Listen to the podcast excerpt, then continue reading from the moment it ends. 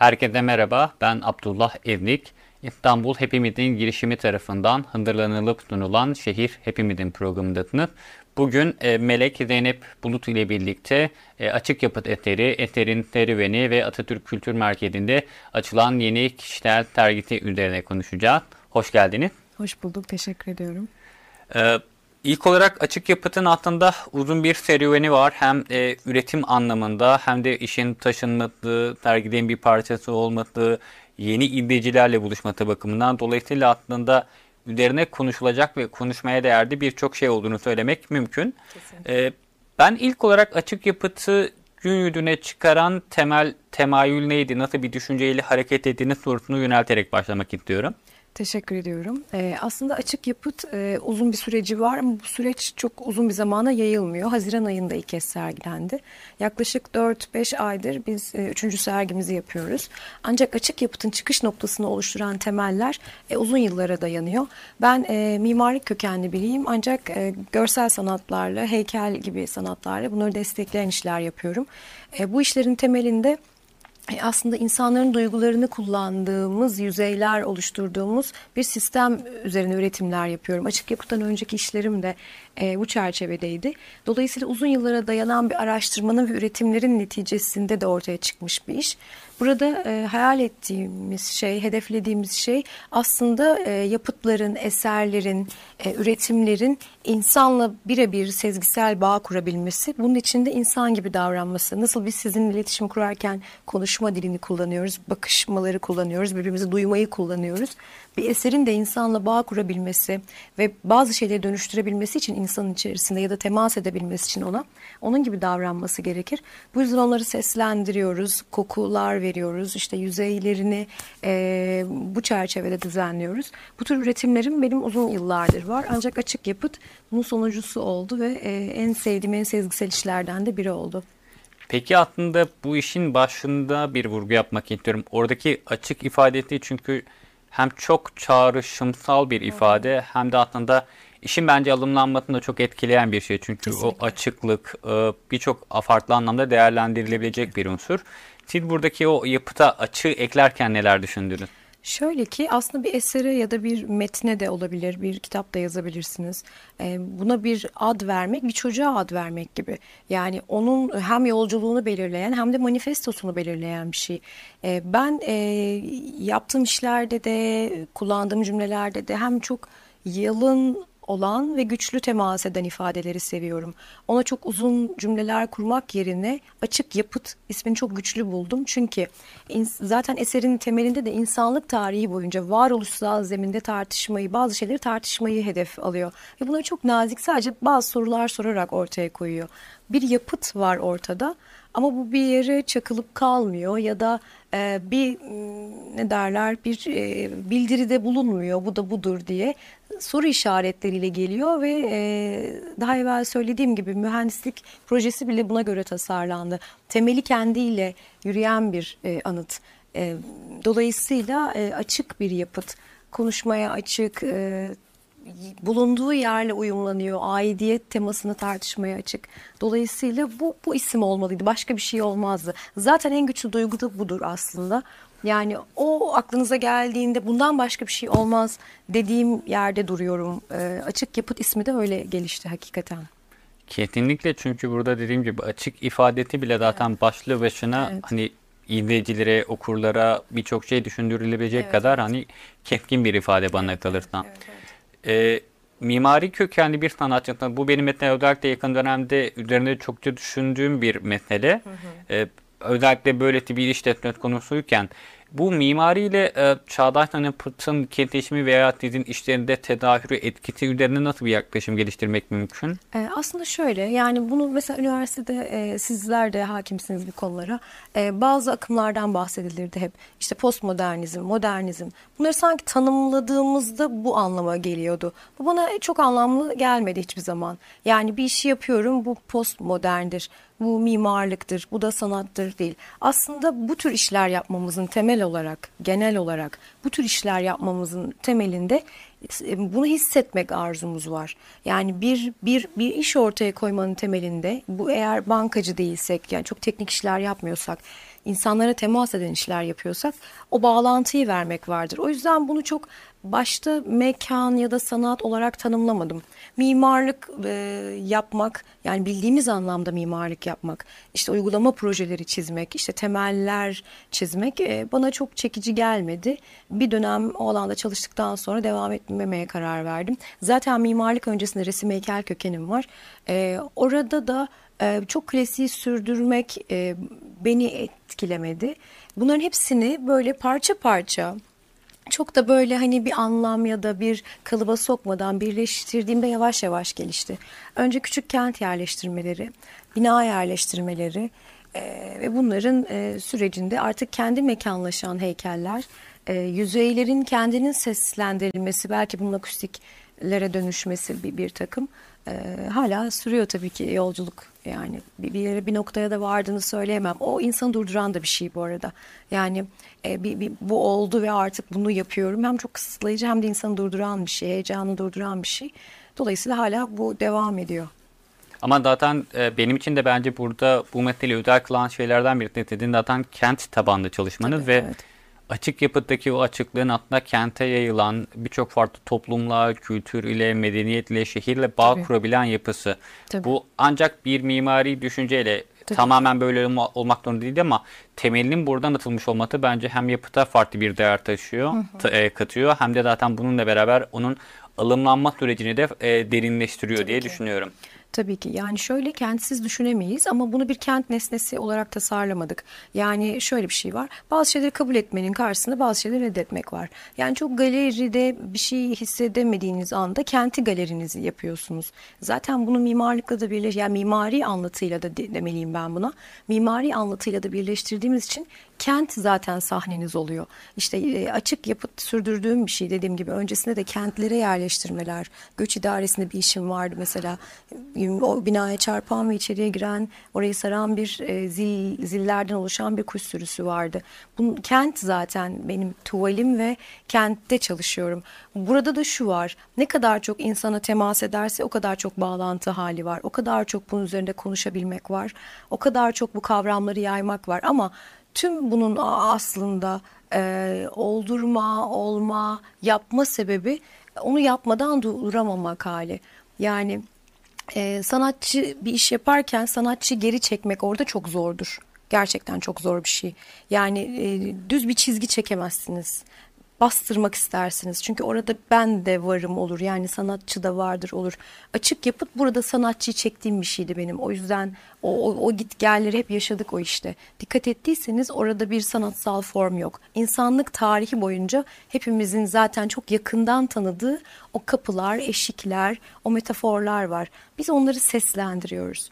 Yani dolayısıyla evet e, bu anlamda da bence insanlara bu yüzden çok temas etti. Hepimizin tanıdığı bir şey ama çok bildiğimiz gibi davranmıyor. Bunun böyle burada durmasına ve böyle yüzyıllarca bir şey söylemesine alışkın olduğumuz bir form. Ama öyle yapmıyor. Oradan oraya gidiyor. Ya da bunun böyle çok geniş kentlerin ortasında böyle e, katı bir şekilde durmasına alışkınız. Ama hayır burada sıkışık ve aidiyet sorguluyor. Dolayısıyla bu tanıdıklık ama tanıdığımız gibi davranmaması bu eserin insanlara temas etmesine gerçekten ilk sergilendiği günden vesile oldu. E, böyle bir yolculuğu oldu. Kesinlikle o zaman tam da biraz bence de tam söylediğin şeyler biraz bu kürasyon meselesine Evet. çıkıyor. Bunu biraz derinlemesine incelemek isterim. Çünkü e, işin sahip olduğu, serginin sahip olduğu o ne diyelim çağrışım gücü, kent meselesi, izleyici meselesi, sanatçının konumu aslında bunların totali zaten bildiğim kürasyon dediğimiz şeye işaret eden bir şey ki kürasyon da herhalde bir işin özellikle izleyiciyle buluşmasının sergilenmesi için en önemli ayak olarak değerlendireceğiz mesele. Çünkü kürasyon bir işi değer olarak çok farklı bir noktaya Kesinlikle. taşıyabilir izleyiciyle buluşması bakımından da. Peki işin sergilenmesi boyutunda nasıl bir küratöryel düşünceyle hareket ettiniz? Nasıl bir kürasyon gözetiniz? Şimdi kü- kürasyon dediğimizde ikinci bir e, konum geliyor oraya. E, ama küratörlüğünü yaparken bu işin aynı zamanda ben bir film senaryosu çalışır gibi çalışıyorum. E, orada e, storyboardlar oluştururuz ya böyle hikayeler. E, ben onu yapıyorum. Ee, başlıyorum işte hani burada ben bir kilometre öteden buna bakıyorum. Ne görüyorum? Bunu eskizliyorum. Sonra 500 metre yaklaşıyorum. Sonra 100 metre yaklaşıyorum. Yanına geliyorum, içine giriyorum, bakıyorum. Sonra üçüncü kişiye geçiyorum. Biri içindeyken üçüncü kişi ne görüyor? Sonra ben ne duyuyorum? Bunların hepsini hikayeleştiriyorum ve sadece metne döküyorum. Dolayısıyla burada aslında görsel ve metin birlikte ilerliyor. Buna da deneyim adını veriyoruz. Yani kürasyon aslında e, orada başka birinin dışarıdan sergiye bakışını anlatan bir kitap açılış metni gibi algılanıyor son yıllarda. E, bu, bu sergide buna böyle davranmadım ve orada hayal ettiğim hem kendi hem de serginin bir üçüncü kişisi var. Çünkü bu bir deneysel sergi. Kentte birisi o eseri de biri o eseri deneyimlerken birinin de izlediği bir şey hayal ediyoruz burada. Bir anıtla tecrübemizi e, yorumun yorumu açık hale getiriyoruz. Dolayısıyla e, buradaki kürasyon aslında deneyimin bir fragmanı.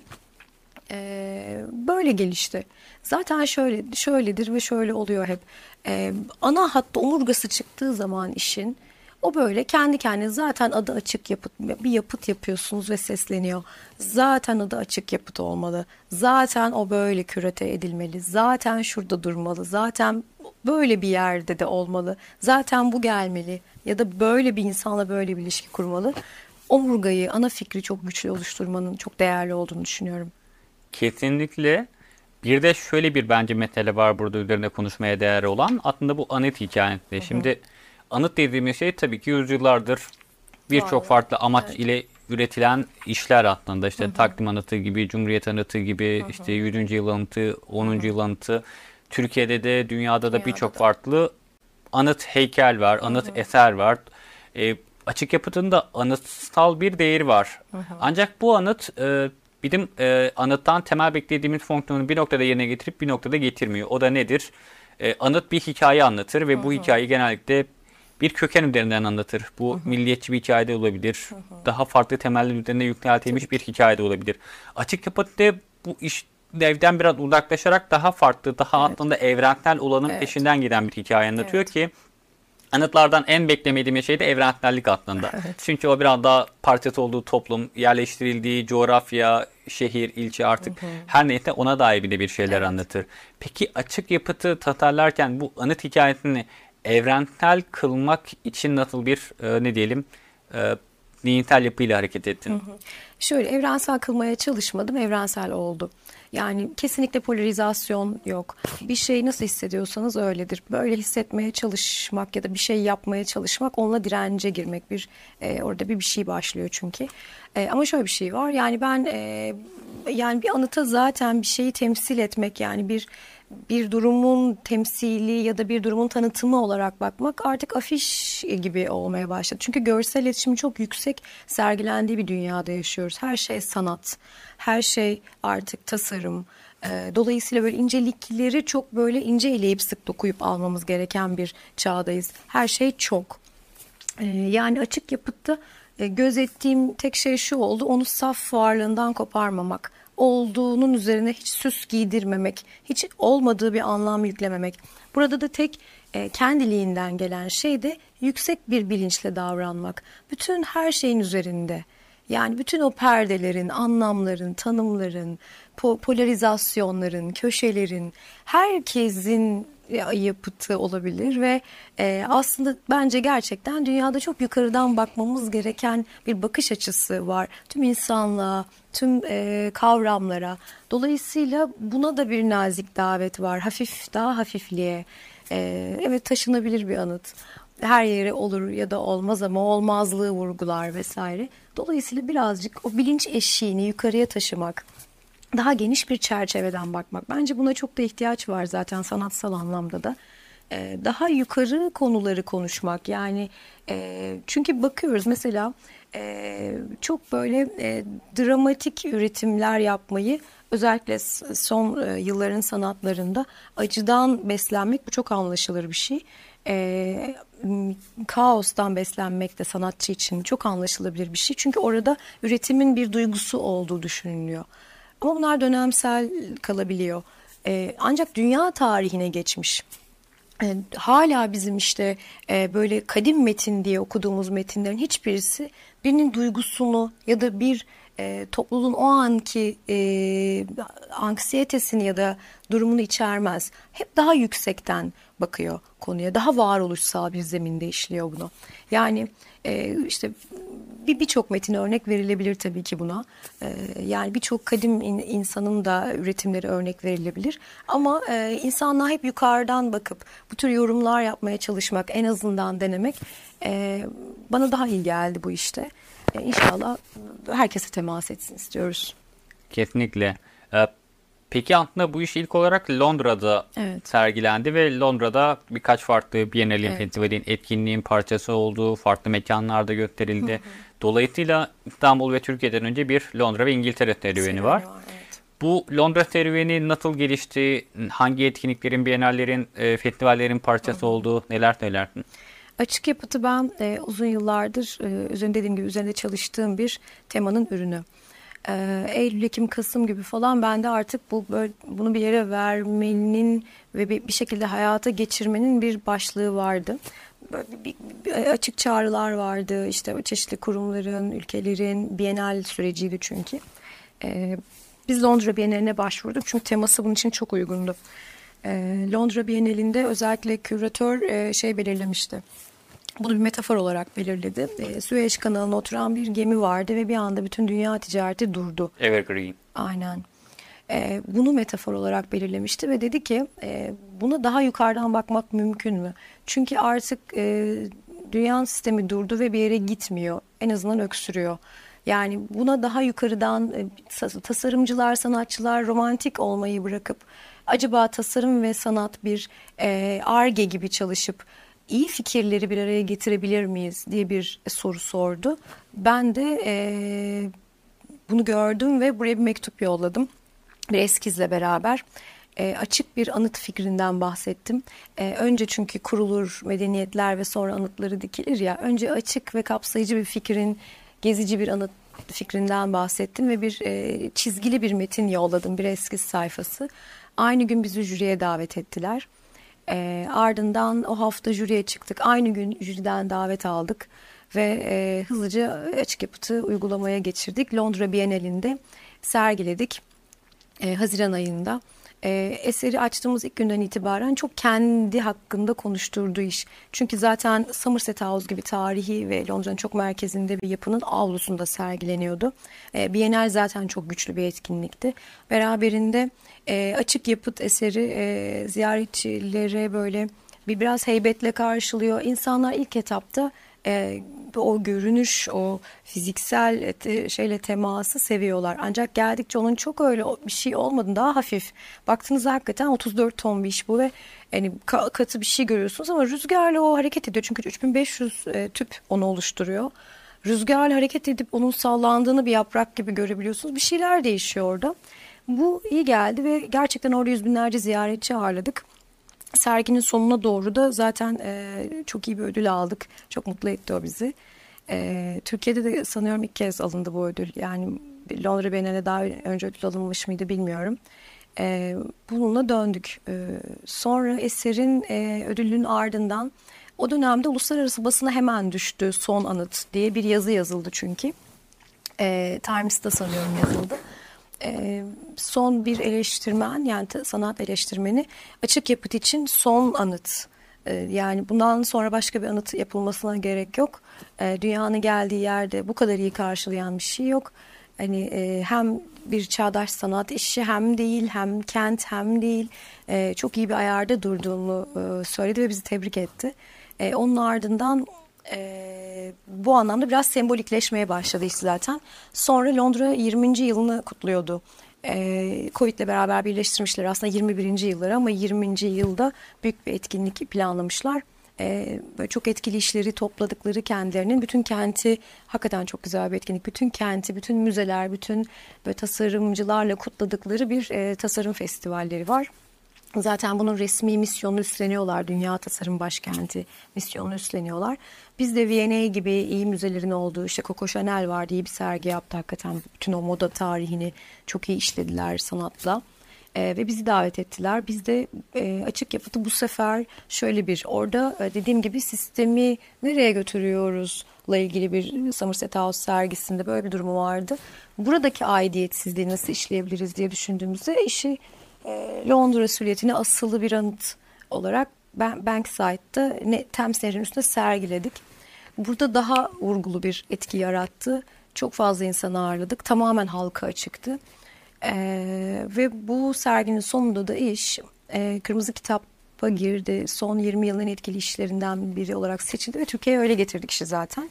Ee, güzel oldu ya. Üç ayda güzel şeyler olmuş. Ben de şimdi size anlatırken fark ediyorum. Biz yorgunluktan çok anlamıyoruz. Çünkü aslında 2-3 ayda iki uluslararası sergi ve çok büyük bir işi taşıyıp sürekli yapmak demek, sürekli çalışmak demek. Çok çalışmak demek değil. Sürekli çalışmak demek. Ee, bizim için de çıktısı iyiymiş. Teşekkür ediyorum. Size anlatırken fark ettim. Ee, rica ederim. Zaten herhalde bu tür örnekler yapınca insan gerçekten hani neler yaptığını ve bu kısa sürede Evet. nelerin fa- yani canımız ayırdığına vardığını daha iyi anlayabiliyor. Hakikaten. E, bu noktada artık e, şeyden bahsedebiliriz biraz aslında. Bu iş şimdi artık Evet, Türkiye'de. İstanbul'da, Türkiye'de izleyicilerle buluşuyor. Atatürk Kültür Merkezi'nde bir sergiyle.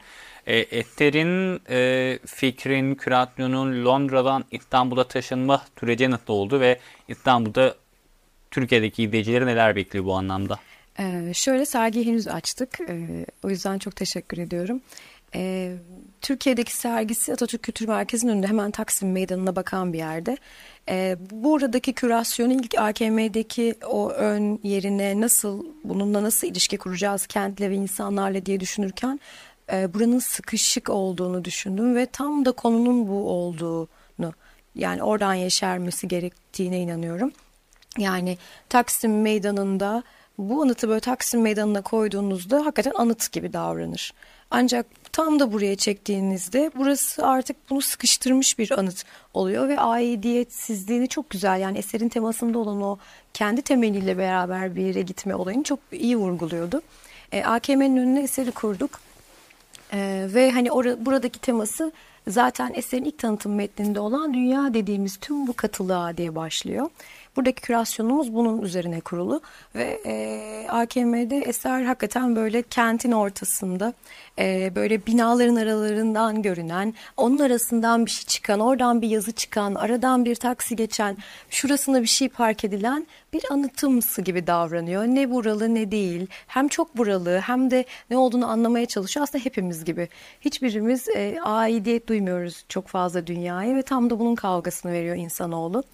E, belki biraz daha ruhsallaşmanın, belki biraz daha geniş hissetmenin e, zamanı gelmiştir. Bu sıkışıklığı böyle iyice iyice iyice vurguladığı bir kürasyonu var.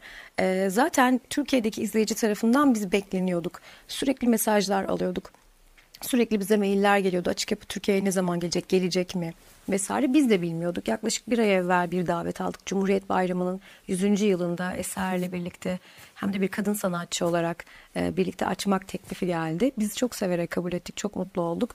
Ve e, ziyaretçileri 29 Ekim akşamı biz de Cumhuriyet Bayramı ile beraber 100. yılla beraber eserimizi açtık. Şu anda reaksiyonlar tabii ki çok güzel. E, biraz anlamaya çalışıyor insanlar bir yandan.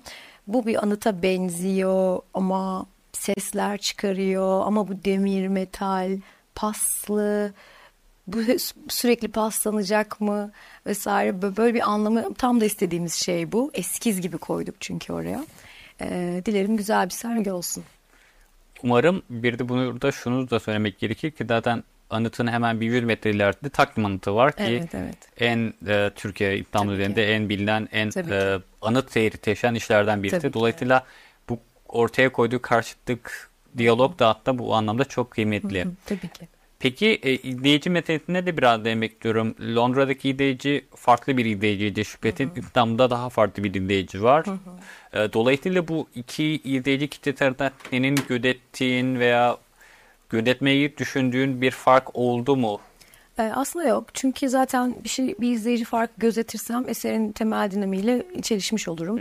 Ee, hiçbir fark yok. Oradaki insanlar kendi donelerine göre, kültürel donelerine göre eseri yorumladılar. Onlar için endüstriyel bir anıt fikri çok çek- çekiciydi, çok çarpıcıydı. Bizim için de mesela o formların hareket ediyor olması fikri insanlara enteresan geliyor. Ee, dolayısıyla Bir de Türk Türkiye'deki insanların yani Türk insanının ben çok hisleri kuvvetli insanlar olduğunu düşünüyorum. Anadolu'da şey derler tırnak içerisinde ciğerli derler. Ee, Bizler çok ciğerli insanlarız. Bence biz sanatla uğraşmalıyız zaten. Yani hep mesafe koyuyoruz falan aramıza ama Türk insanının çok iyi sanat yapabileceğini, çok iyi edebiyat, çok iyi film yapabileceğini düşünüyorum ben. Biz çok derinden hissediyoruz. Çünkü Avrupa'daki insanlar aslında bir noktada teknik e, davranmaya yani e, yaratılıştan öyle olmasa da yani fıtrat getirmese de çok teknik bir sistemin içerisindedir. Her şey çok yazılı çizili. Bizde daha kendiliğinden bir hal var ve bu duyguyu besliyoruz da. Ee, çok hisli, sezgili insanlarız. Ee, Türk insanın daha iyi bağ kuracağını düşünüyorum ben bu eserle. Ama tabii ki benim için temelde bir ayrım yok ve hani eserin dinamiğinde de herkesle ilgili olmak olduğu için herkesle, her şeyle, üst bilinçle ilgili olmak olduğu için e, biz herkesi e, davet ediyoruz. Zaten Taksim o kadar çok turist ağırlıyor ki e, bilip gelenler çok oldu ilk günden. Yani Avrupalı turistlerden gelenler çok oldu. Şu an çok güzel gidiyor tabii ki. Kesinlikle. Son olarak şunu sorayım. Ee, Bu iş aynı zamanda Cumhuriyet'in 100. yılı için gerçekleştirilen işte sergilerin, festivallerin, kutlamaların da bir parçası olarak e, izleyicilerle buluşuyor. Peki bir sanatçı olarak bu bağlama, bu başlığa, bu etkinliklerin Cumhuriyet'in 100. yılı için yapılan e, ne diyeyim, organizasyonların bir parçası olmak seni nasıl etkiliyor, motive ediyor? Tabii ki çok mutluyuz. Şöyle yani e, bu hem tarihi şık bir not oldu. Yani çocuklarımıza anlatacağımız bir şey. Cumhuriyet'in 100. yılında eser açtık. Hem de şöyle bir şey oldu. Kutlamalar, e, şenlikler Türkiye'ye çok yakışıyor. Sokaklarda insanlar bu enerjinin içerisinde olmak bize ayrıca değer kattı. Bize değer kattı. Biz biz de tabii ki bir kutlamanın içerisindeyiz ama çok mutlu olduk bundan. Bir yandan da açık yapıt günün sonunda güncel bir iş, modern bir iş. Türkiye'nin de bu pencereden yani modern sanat işi, çağdaş sanat işi bu pencereden iyi üretimler yapmış, ödüllü bir işe değer vermiş ve buraya davet etmiş ve bunu Taksim Meydanı'nda sergilemeye açmış olması bence çok çok çok başarılı bir hareket. E, dolayısıyla e, bi- biz çok mutluyuz. Yani Cumhuriyet Bayramı'nda 100. yılı o hatta içeride küçük bir açılış yaptık. Çünkü de aslında olay dışarıda. E, dışarıya çıktığımızda o kadar büyük bir kalabalık vardı ki ben şok oldum. Londra'da bile o kadar yoktu ki Bankside'de çok ciddi bir insan akışı vardı. Ve herkes e, böyle e, fotoğraflar çekiyor. Tabii ki herkesin onu sevme biçimi farklı. E, fotoğraflar çekiliyor, ediliyor. Yani buna bu kadar ilginin olması da bir sanatçı olarak ayrıca beni mutlu etti. Çok mutluyuz. Bir de tabii açık yapıtta şöyle bir iş var. Aslında e, çok yekpare gibi görünen çok incelikli bir iş. 3000 küsür parça tek tek asılır, o arkları oluşturur. Bunların birbiriyle ses aralıkları aslında insanların işte onlara iyi gelen bir ses aralığı var. Bir yavaş deneyim alanı. Önünde yazar, burası bir yavaş deneyim alanıdır. İçeriye girin ve yalnızca rüzgarın sesini dinleyin. Çünkü rastlantısal bir ses. O anda ne duyuyorsanız odur. Bir daha onu e, yani kaydetmiyorsanız eğer o sesi bir daha duyamazsınız. Beraberinde dokusu üzerindeki çelik özel çalışılmış bir çeliktir. Onu bir takım kimyasallarla iyice açtık ve sürekli paslanır. Sürekli bir hafta sonra daha farklıdır. Bir sonraki hafta daha farklıdır. Dolayısıyla yaşayan da bir anıt. Ee, yani bu incelikleri gözetmiş bir anıtında e, bu e, güzel etkinlikte açılmış olması bizim için tarihi bir not oldu. Çok mutluyuz. Çok kıymetli kesinlikle. Çok teşekkürler. Ben teşekkür ederim. Çok naziksiniz. Çok ol. Teşekkürler. Bugün Zeynep, Baha- e, Melek Zeynep Bulut ile birlikte Atatürk Kültür Merkezi'nde e, sergilenen, daha öncesinde Londra'da izleyicilerle buluşan açık yapıt üzerine konuştuk. Eserin e, kürasyonu, e, bir parçası olduğu meydan ile, toplum ile, kültürlerle e, bağı, evrenselliği üzerine değerlendirmelerde bulunduk. E, İstanbul Hepimizin girişimi tarafından hazırlanılıp sunulan Şehir Hepimizin programını izlediniz. Haftaya yeni bir bölümde görüşmek üzere. İyi günler, iyi günler.